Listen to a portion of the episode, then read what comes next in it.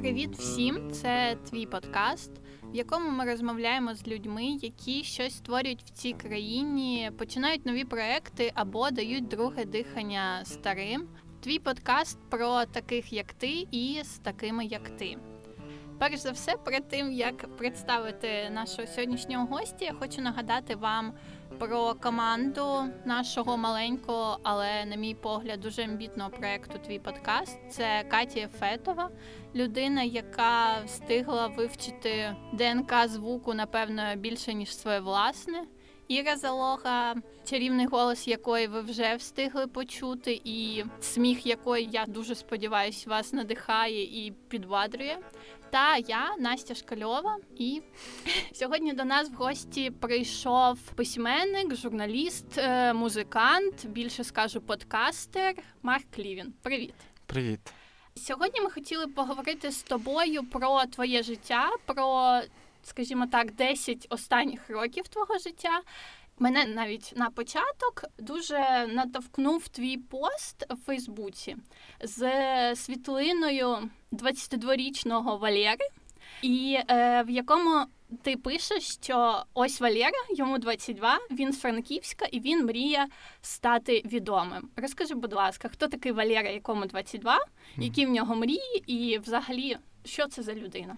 Тут важливе уточнення, який мріє стати відомим письменником. Так, письменником, вибач. Письменником. Е, і в 22 це якраз десь такий початок більш-менш того Е, відрізку часу, який я можу назвати от історією своєю новою. Да? Там є якась давня історія, е, яку вже не так важливо пригадувати, але цей десятирічний відтинок він починається якраз в 22.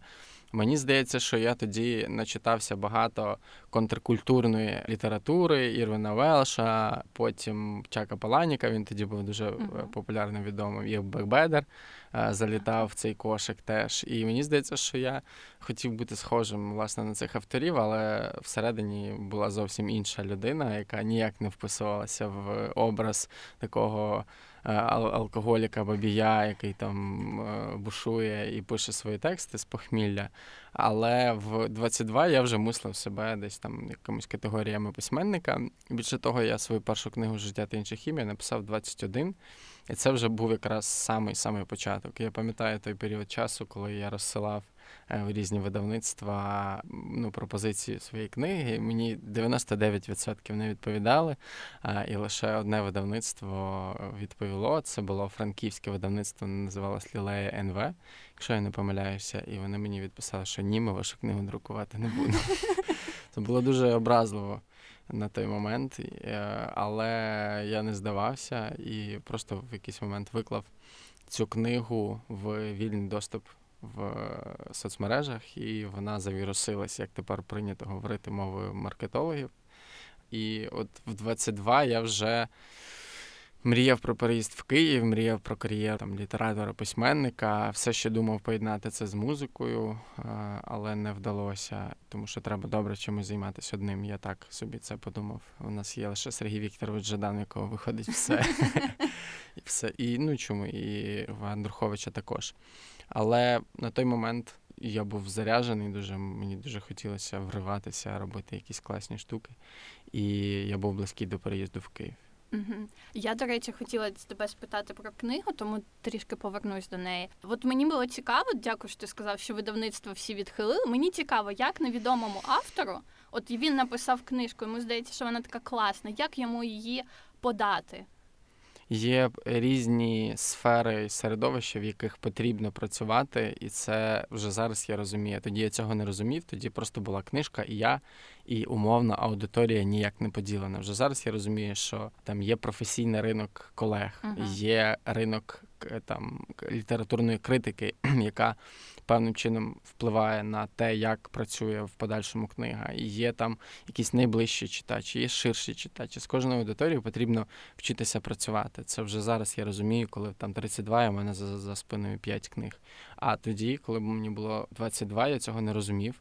І єдине, що мене е, рятувало від того, щоб не здатись, це власна тупість. І я вже я вже зараз це можу так назвати. Я був там достатньо тупеньким, щоб не розуміти всіх цих речей. Ага. Інакше, якби я розумів, що мені так багато потрібно зробити, і ця от умовна слава, яку я собі ну, визнання і так далі, за якими я так горів, як дитина з дисфункціональної сім'ї, в якої ніколи не було достатньої кількості уваги.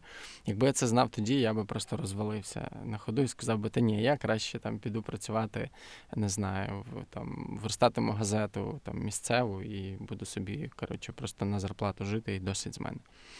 І на той момент мені допомогли, звісно, соцмережі. Вже ага. потім, там вже навіть зараз я добираюся до якихось професійних кіл, а тоді все побудувалося навколо е, соцмереж, в яких е, книжка завірусилася. Люди пост самі робили картинки з цитатами, постили ага. їх, там репостили. І це була така дуже сентиментальна вікова книжка, яку зараз е, я не перечитую.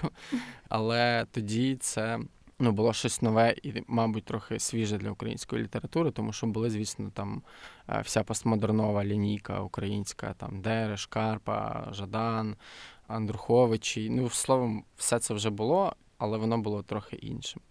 І якщо відповідати на твоє запитання, як молодому mm-hmm. автору зараз працювати з літературою, то звісно все набагато простіше, тому що у всіх є Фейсбук, Кожному можна написати в е, лічку, як це називається, да, обов'язково там розуміючи там ставлення з повагою з те, що видавці люди зайняті, і в них все не так просто. Звісно, йдеться про те, що в людини вже є книжка, яку вона хоче ну, видати, okay. пояснити, лог, ну, написати логлайн якийсь, пояснити, в чому цінність книги. І звісно, що видавці вони постійно полюють за хорошою літературою.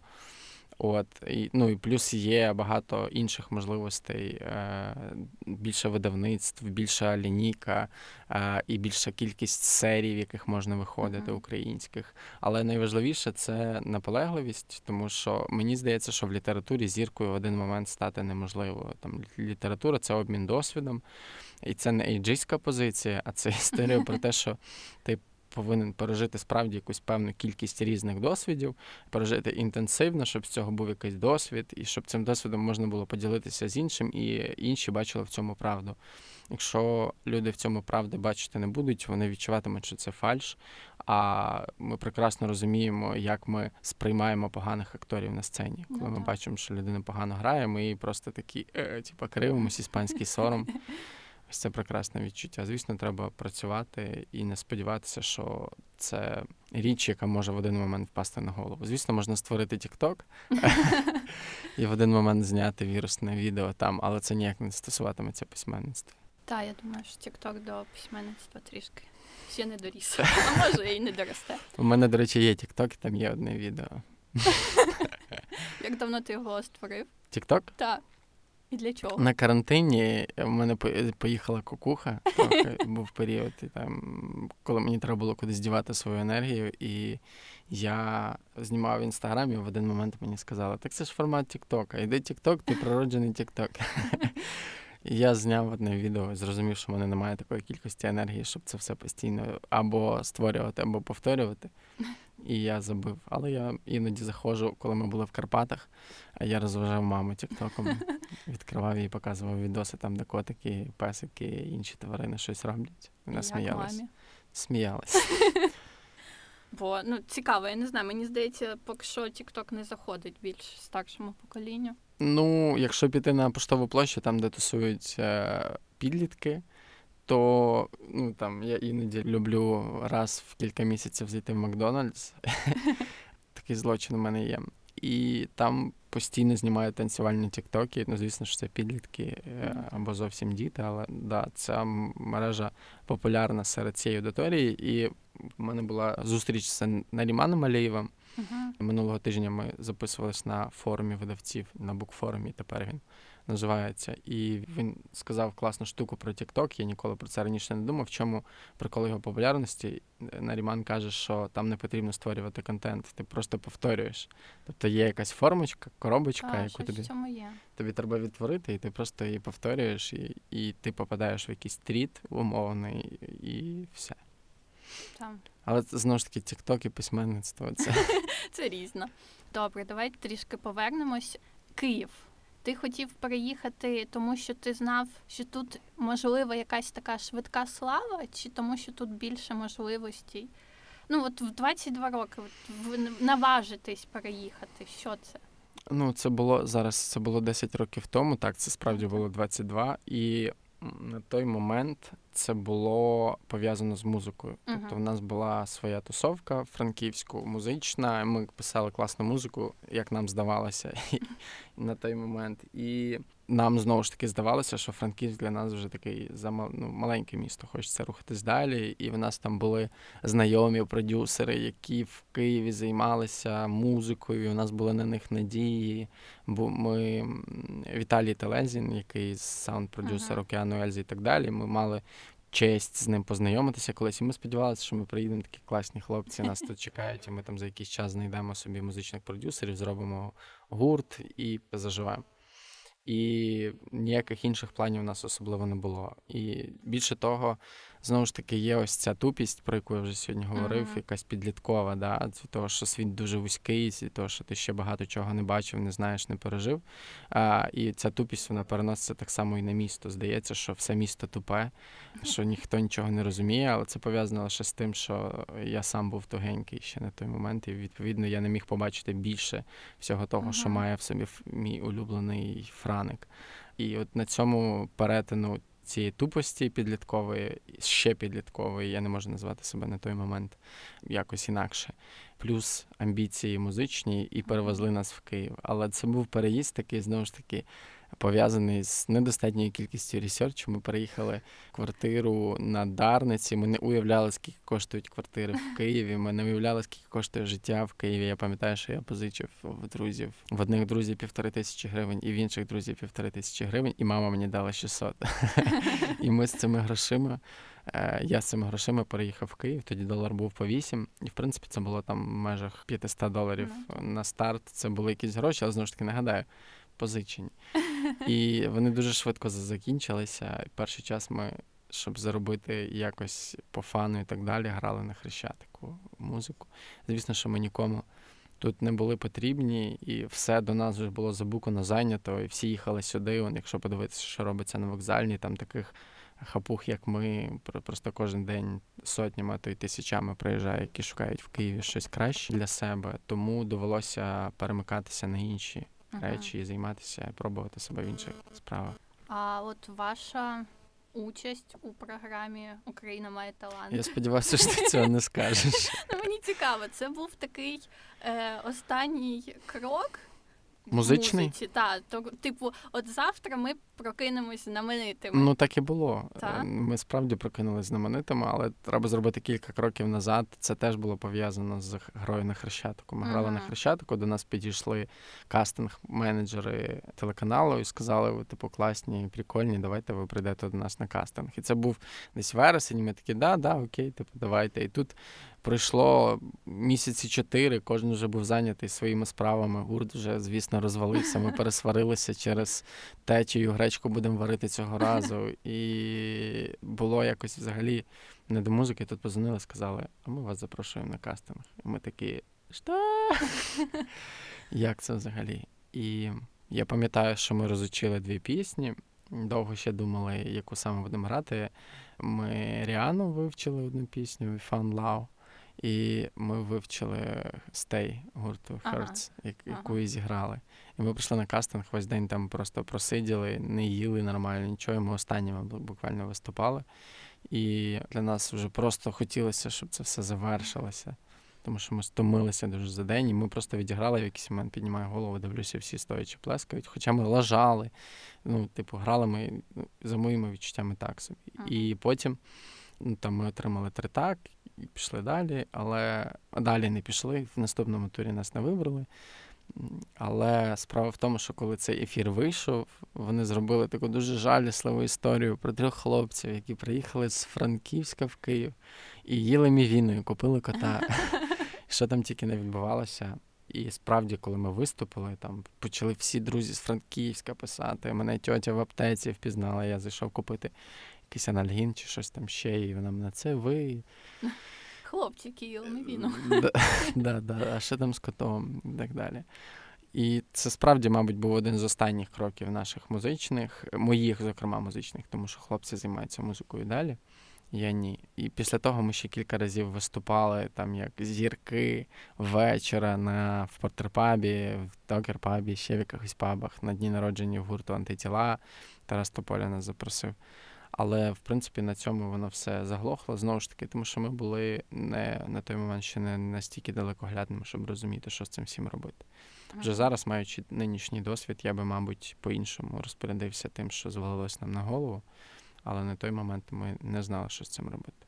Тобто ти б продовжив? Ну, якщо б ти от зараз то ні, я би просто по-іншому побудував історію, я би не бунтував і не робив вигляд, що я найкрутіший в світі, а навпаки, йшов би в колаборацію, партнерство, знайомство, користувався би контактами, словом, якось би шукав партнерів, а не конкурентів, угу. скажімо так.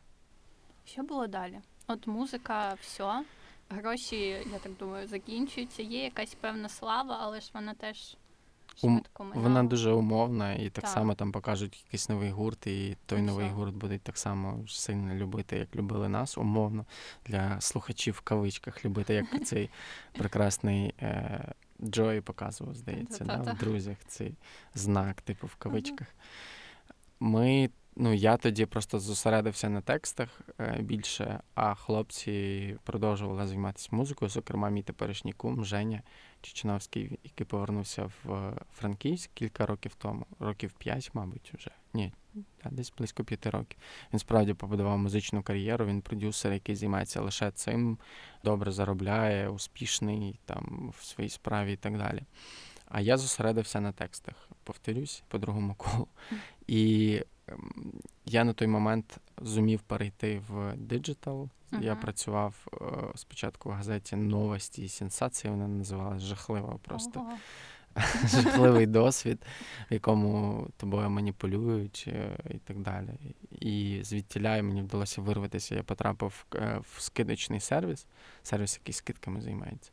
А з нього вже перейшов диджитал, якраз який тоді набирав ну, якби масу всі хотіли SMM, всі хотіли копірайт, всі хотіли strategy, mission, vision і тому подібні речі, які не розуміли до кінця. І от я вірвався в це середовище, почав займатися більше маркетингом. І знову ж таки, є така особливість, не знаю, моя вона якась абсолютно природня для мене. Я акумулюю всі досвіди в одній справі. Тобто, все, чим я займаюся, коли-небудь, воно мені так чи інакше uh-huh. ну, знадобилося, і я цим користуюся. Ну, там, В мене знову ж таки про музику є вдома укулеле, я граю часом.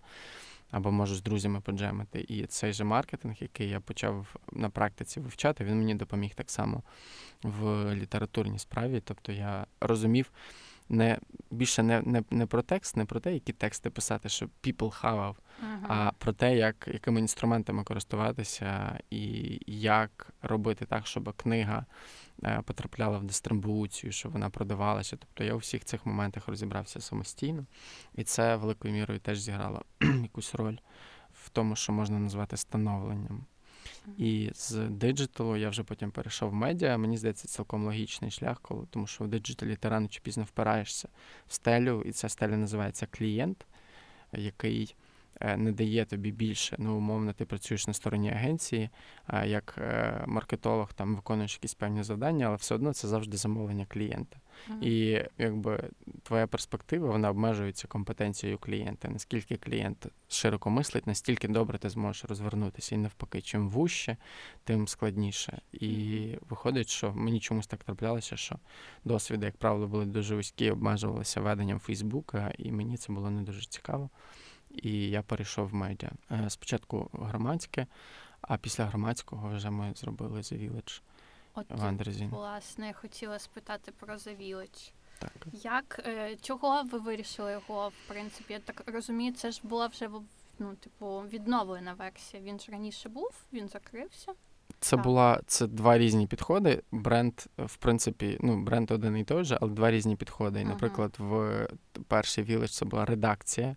Е, російського видання ага. в, Києві, яка займалася. У них там були їхні е, регіональні редакції, там Москва, Пітер, Київ Мгм. і там Єкатеринбург і так далі. А в цьому періоді ми запускалися як франшиза вже глобального, Ага. глобального бренду, який існує в Білорусі, в Казахстані, який готується запуск в Литві і так далі. І ну, на той момент в моїй пам'яті Village лишився як медіа круте, з якісним контентом про людей, про місця, про естетику якусь певну міську і так далі. І коли я пам'ятаю, це взагалі теж таке фантастичне поєднання різних невипадкових випадковостей, тому що на той момент я звільнився з посади маркетинг-директора громадського. Мгм. І я йшов нікуди, я просто хотів там перепочити. І тут партнер, наш теперішній Коля Балабан, пише мені Марк, є ідея запустити медіа. Я кажу, яке? Він каже, Village. Я кажу, все, погнали. Буквально зразу, тому що в мене була своя історія, знову ж таки, таке посилання в бекграунд. Е, Я коли працював на цьому сайті знижок, я натрапив на текст про людей, яких немає в соціальних мережах. Його якраз опублікував е, The Village. І мені дуже хотілося писати для них. Я подивився, наскільки це круто, захопився і так далі. Я писав е, там на адресу редакції, там дуже хочу вам писати, робити хоч що завгодно. І мені не відповіли тоді на той момент. І ну, я розумію, чому. Зараз, знаходячись в ролі вже видавця The Village, я бачу, яка кількість велика пропозицій приходить і на Фейсбук, і на пошту, і просто іноді фізично неможливо всім відповісти. І в мене була ось ця ідея, типу, що Village це щось типу, дуже класне, круте. І коли Коля е, запропонував балабан, у мене просто дзвіночок спрацював. І ми розуміли, що я там можу закривати якусь маркетингову комунікаційну частину. Коля добре розбирається в фінансах, в монетизації, і нам потрібен е, хтось ще для роботи з редакціями, з редакцією. І, звісно, в той же момент Андрій Баштовий Мгм. так само звільнився з громадського в один день зі мною. Просто і все склалося. Тобто ми зустрілися, обговорили все це і почали роботу. Ми розуміли, що є ніша, що ринок реклами піднімається, тому що тоді була велика криза в зв'язку з е, революцією гідності Мгм. і тому подібне. І ми бачили, що є потреба на це, що в місті там багато життя класного, різного, про яке потрібно розповідати. Відповідно, багато хто ностальгував е, за тим, що віледжа немає. І відповідно на цих на перетині цих потреб ми і запустилися. І скільки сьогодні у вас людей в редакції? Ну, в редакції в нас е, ми працюємо компактно, Ага. ми не роздуваємо штати, ми не набираємо там редакторів, які пишуть один текст в тиждень, і, і, і журналістів, які працюють з однією якоюсь маленькою темою. У нас, по суті, всі багатофункціональні Ага. люди. І там я зараз записую з тобою подкаст, а вівторок я йду і сідаю на стрічку новин і пишу новини. І для нас це важлива частина нашої роботи, тому що кожен повинен бути компетентним в своїй справі і розуміти контекст максимально глибоко для того, щоб робити якісний контент, повинен бути в середовищі заглиблений в нього. І тому нас там 11 чи 12, якщо говорити про саму редакцію, але у нас є інші проекти в компанії, і загалом офіс, в якому все відбувається, в ньому працює 40, більше 40 людей. Угу. А буває так, от пишуть в Фейсбуці, хочу вам ну, пописати. Ви комусь відповідаєте чи всіх прямо ігнорите? Ні, ми не ну, зараз е, той, хто слухає і кому не відповіли, скаже: а що ви обманюєте, що ви відповідаєте? Ви не відповідаєте. Але ми ну, там стараємося відповідати, але іноді просто фізично. Ну, ви ж розумієте, що каналів комунікації, якщо Ну, раніше так, можна так. було написати на пошту, то тепер можна написати на пошту, в Фейсбук. Е, В е, Фейсбук кожному персонально, в Директ в інстаграмі. І часом не можна відслідкувати все, що пишеться, тому що тому іноді ми пропускаємо. І так само, коли ми бачимо, що там люди пишуть з там помилками, коли люди некомпетентно формулюють, то звісно, що такі речі ми просто відразу для себе відсікаємо. Розуміємо, що немає сенсу продовжувати дискусію, тому що вона затягнеться, тому що людина на старті не розуміє якихось базових речей. Але якщо людина компетентна, приходить до нас, класно формулює, пояснює, чому вона хоче до нас, розуміє цінність, а не просто там розсилає всюди CV, куди тільки можна, то звісно, що таку людину ми ніколи не проігноруємо, і вона буде в нас в команді. Але загалом ми з повагою е, ставимося до усіх, хто до нас звертається. і у нас немає знецінення до людей, які пишуть вакансія з літерою С. Можемо іноді просто посміятися з цього від несподіванки, коли кажуть, чи є у вас вакансія журналіста. Е, та ми усміхаємося, тому що це просто ну, комедно, коли так відбувається. Да. Добре. Я от ще в 2019 році ви запустили подкаст простими mm-hmm. словами. Так, був. Чому подкаст? Чому, наприклад, на YouTube канал або ну не знаю, блог? В нас знову ж таки є дві дві важливі компетенції: перша розуміння контенту, друга розуміння продакшену. Ми розуміємо, що по контенту ми запустили психологічний формат за півтора роки до того, як запустився подкаст. І ми ага. бачили, що люди мають великий запит на цю інформацію. Вже зараз її стало значно більше, і всі треновані, всі знають для чого злість, для чого заздрість і так далі. А тоді, тому що ми вже пишемо про це три роки. А тоді був вакуум. Ніхто взагалі цими питаннями не займався системно в Україні. І принаймні ми цього не бачили, можливо, і займався хтось. І ми бачили потребу в психологічному контенті. Більше того, в якомусь такому, який можна споживати просто там не обов'язково тримаючи телефон в руках і туплячись в екран. Але Ютуб канал, звісно, хочеться, і це так класно, коли на тебе там підписуються, ти кажеш, ставте лайки, колокольчики і тому подібні речі, але це дорого. Uh-huh. Для того, щоб запустити один продукт на Ютуб, навіть найпростіший зняти з трьох планів загального і двох ширіків, це ну мінімум там 3-4 тисячі доларів. Uh-huh. Потрібно витратити. Ну, плюс люди, монтаж, монтажна станція. І, і, і виходить дуже дорогий продукт. І на старті ми зосередилися на подкастах. Більше того, ми бачили, що наша аудиторія багато часу проводить зі смартфоном в руках, і ми знали, що це за смартфони, тому що аналітика Google це показувала. Ми розуміли, що це все майже всі користувачі там пристроїв Apple. Ага. І ми там на основі цих різних розумінь подумали, що подкаст це якраз той формат, який потрібен, і він зручний в тому числі і зручний, і незручний тим, що там немає правил. З одного боку, там немає правил, і ти не можеш залучити рекламодавця ще, тому що він не розуміє, на що приходити. Ну, типу, ти не можеш дати йому такі такі показники, які дає там аналітика Ютуба або Google аналітика, або інсайти Фейсбука.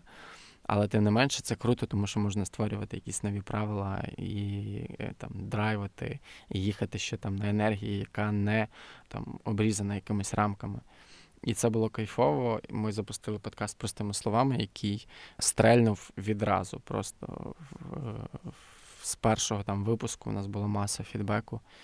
І зараз це мені здається. Я, звісно, не слідкую. Ну, у мене немає можливості бачити цифри всіх інших, ага. але мені здається, що це найпопулярніший український подкаст. Чому? Тому що е, в нього майже 400 тисяч прослуховувань, тому що в нього більше тисячі оцінок, і в нього величезна кількість прихильників і коментарів на всіх платформах. Тобто люди включаються, коментують їм це дуже цікаво і близько. От, власне, да, я теж хотіла сказати, що я думаю, що дійсно найпопулярніший. Я навіть вчора просто переглядала ці всі оцінки, і я зрозуміла, що у вас їх більше тисячі. Мені стало цікаво, чому? Ну, типу, Чому людям так зайшов цей подкаст? Всім треба була якась така психологічна розрядка. Ну от уяви, що ти приходиш, не знаю, в компанію друзів. От, припустимо, в тебе зазвичай є якась напруга пов'язана з тусовками. Да? Ти приходиш, ти думаєш, як ти виглядаєш, чи ти там достатньо добре, чи недостатньо добре підходиш цьому контексту. Про що з цими всіма людьми треба буде говорити? Якщо ти ляпнеш щось не те, і багато якихось тривог е, з'являється, які не дають тобі розслабитися. Ти приходиш і сидиш там механічно, практично, постійно фільтруєш uh-huh. і так далі. І тут в тебе з'являється компанія друзів, з якими ти можеш в піжамі, як завгодно, говорячи про що завгодно, не відчувати, що тебе відштовхнуть, що ти скажеш щось зайве, що ти, не дай Бог, ляпнеш якусь штуку, яка може бути розцінена як расизм, сексизм, ейджизм е, і будь-що інше. Ти просто тобі просто кайфово, і ти роз, відчуваєш, uh-huh. типу, що це прийняття, що це коло, що це якесь поле довіри, називаємо це так. І мені здається, що якраз на цьому фоні все в основному спрацювало. Плюс відвертість і відкритість в першу чергу Іллі, яка дозволила мені так само розслабитися, Іллі Полудьоному, який співведучий подкасту. Тобто, це ну, якби атмосфера, в якій тебе люблять і приймають. І це дуже кайфово. Це перша історія. А друга історія це те, що були стосунки всередині подкасту, абсолютно реальні стосунки, uh-huh. які розвивалися з епізоду в епізод, в яких постійно були якісь ем, якби ну, жартики, якісь меми внутрішні, плюс постійно зміна середовища там. То в дитсадку, то в ванні, то ще десь. І за це було прикольно спостерігати, як за як за серіалом. І коли подкаст завершився, то справді було сумно, як після останнього епізоду серіалу Друзі, коли спойл, не слухайте, коли вони виходять з квартири і залишають ключі на столі, і двері закриваються, як здається, назавжди. Назавжди закрились двері? Не знаю. Зараз у нас є така тривала внутрішня непроста розмова про взагалі запуск другого сезону. Ми багато про що не встигли домовитися на березі, коли цей проект запускали, тому що були на драйві, і зараз uh-huh. важливо про все домовитися, а там далі буде видно, вийде він чи не вийде. Ви колись писали сценарій, чи просто сідали і розмовляли? Ніколи не писали сценаріїв ми готувалися до теми, тому що складно говорити про ненависть, не розуміючи, що це, uh-huh. як це працює, не розуміючи бекграунду, який є в цій темі, не розуміючи внесок Фрейда і всіх інших. Але так, щоб, типу, Ілля, я кажу це, ти кажеш це, я кажу це, ти кажеш це, такого не було, і навіть сценарного плану не було. Тобто у нас постійно були якісь обов'язкові елементи подкасту, там small talk, тема, яка там розбивається на початок, середину і закінчення. Спочатку ми визначаємо з визначенням, потім показуємо, як воно працює в житті, і потім говоримо про те, як uh-huh. з цим обходитися, якщо ти з цим стикнувся, і потім рекомендація літератури. Тобто це просто такий хребет епізоду, але якихось внутрішніх речей ми ніколи не прописували. Там, ну зрозуміло, тому що ви завжди у вас такі живі розмови, тому мені просто було цікаво, чи можна це якось за сценарієм зробити.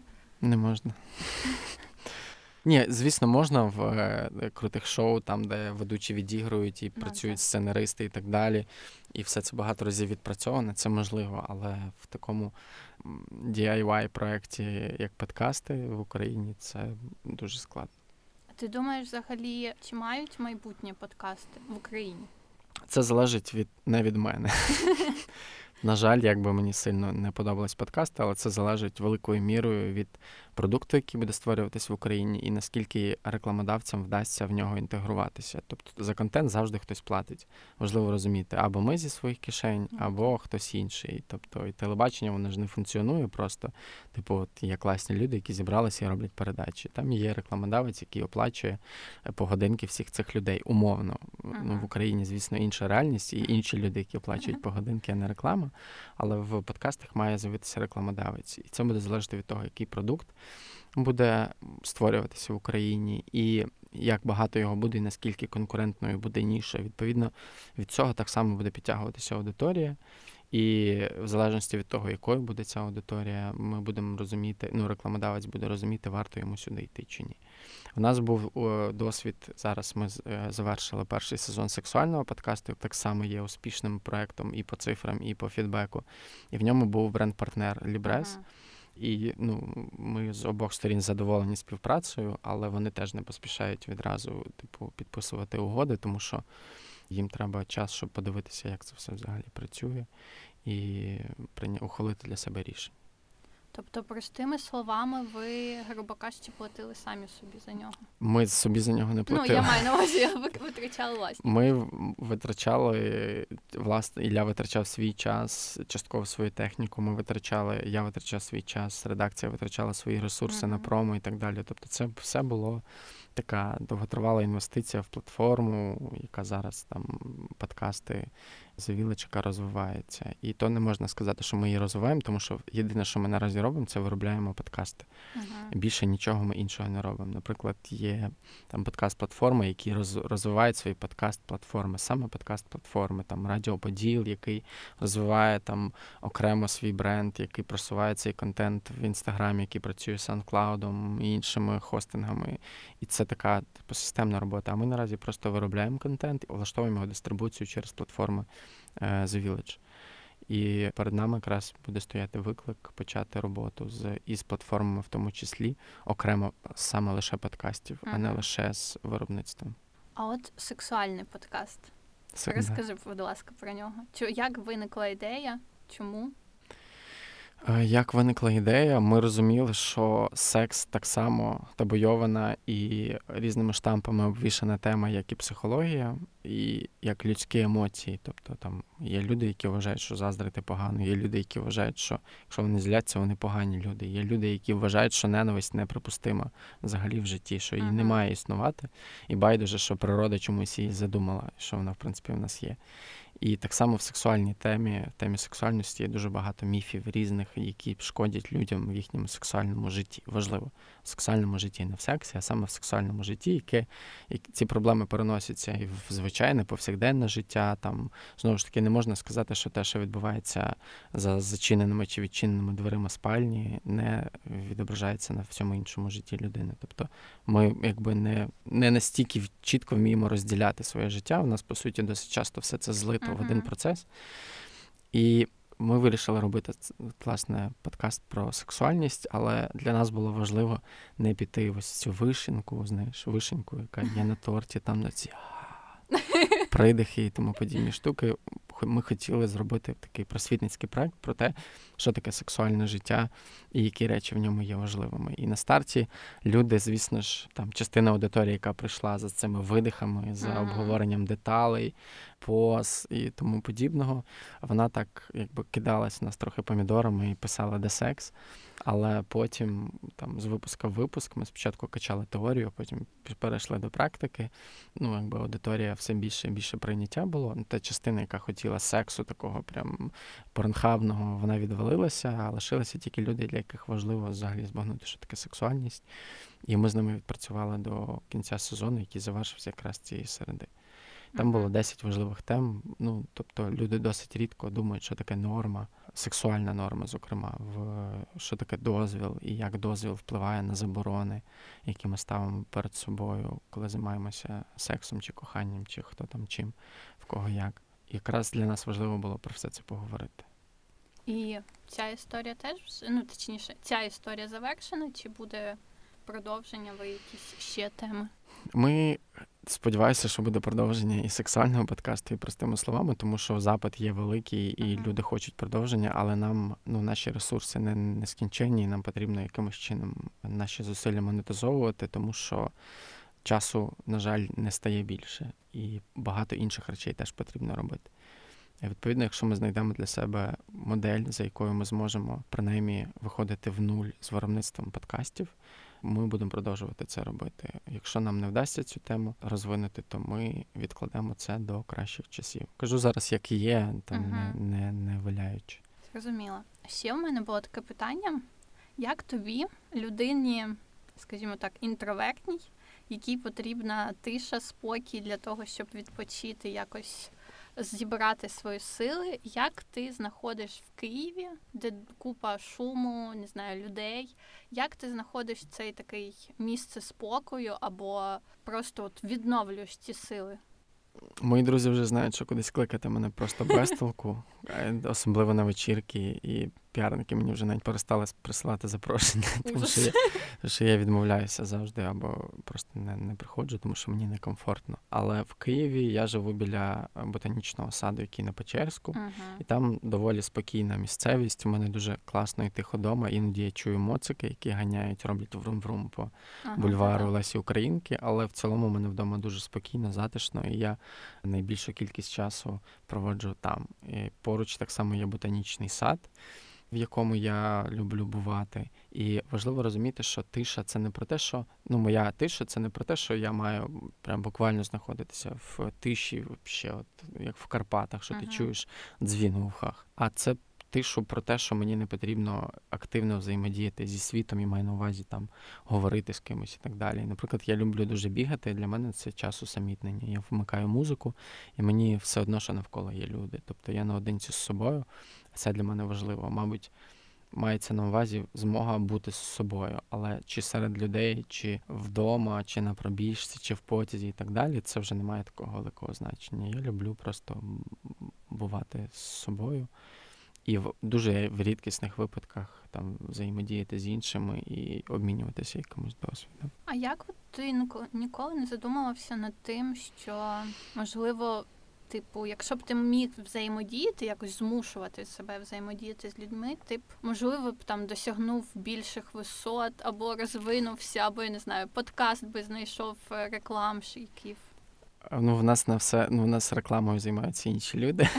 Це прекрасно, мені нічого не потрібно продавати. Але це все гіпотетичні, це все гіпотетичні ситуації, і я можу їх розглянути, лише побудувавши паралельну реальність і в ній створити марка екстраверта, який від самого початку має всі ці скіли. Uh-huh. Я не знаю, як би це могло бути, якби я був іншим, і мене влаштовує те, який я є зараз. Для мене велика цінність власне в побудові свого внутрішнього простору, порядку, речей, які там мають своє місце і так далі. Це не означає, що я соціопат чи мізантроп. Я дуже люблю людей, бувати з людьми, особливо близьких мені людей люблю, але я не маю необхідності постійно знаходитися з кимось в контакті. І для мене якраз енергетичне поле це я і я. Тобто я зовнішній, я внутрішнім в контакті. Я не можу сказати, що я не вмію спілкуватися з людьми. Я цей навик прокачав. Тобто комунікація це те, що розвивається. Це як е, гра на фортепіано або на гітарі, е, як будь-який скіл, ремесло і так далі. Тобто ти вчишся відчувати контекст, вчишся відчувати людину, глибшаєш в плані тем, про які можна поговорити, глибшиш в кількості реакцій, які тобі притаманні і вмінні там обходитись з власними емоціями, і вчишся цим якби користуватися в повсякденному житті як користуєшся знову ж таки будь-чим іншим. Але це не є там природна якась річ, яка для мене ну, зі мною завжди була. Я думаю, що я до до років 27-8 взагалі боявся людей, і в мене є ціла історія на тет про це, про те, як я думав, що я аутист, що я людина з аутизмом. І це прокачується. Якщо мене слухають люди інтровертні або яким складно спілкуватися з людьми, то я вас заспокою, що це може бути не на все життя, якщо з цим працювати. Як? Що треба робити? Щоб не боятися людей, не жахатися їх бути з ними, бувати з ними, бодай іноді, і вчитись переживати всі ті почуття, які з'являються від контакту з людьми. Тобто іноді буває соромно, іноді буває страшно, іноді буває відчуваєш провину, тому що ти йдеш звідтіля, де тебе просять ще побути, і ти ніби маєш якби правило хорошого тону залишитися, але ти хочеш піти, і ти відчуваєш провину, тому що якби контекст вимагає від тебе іншого.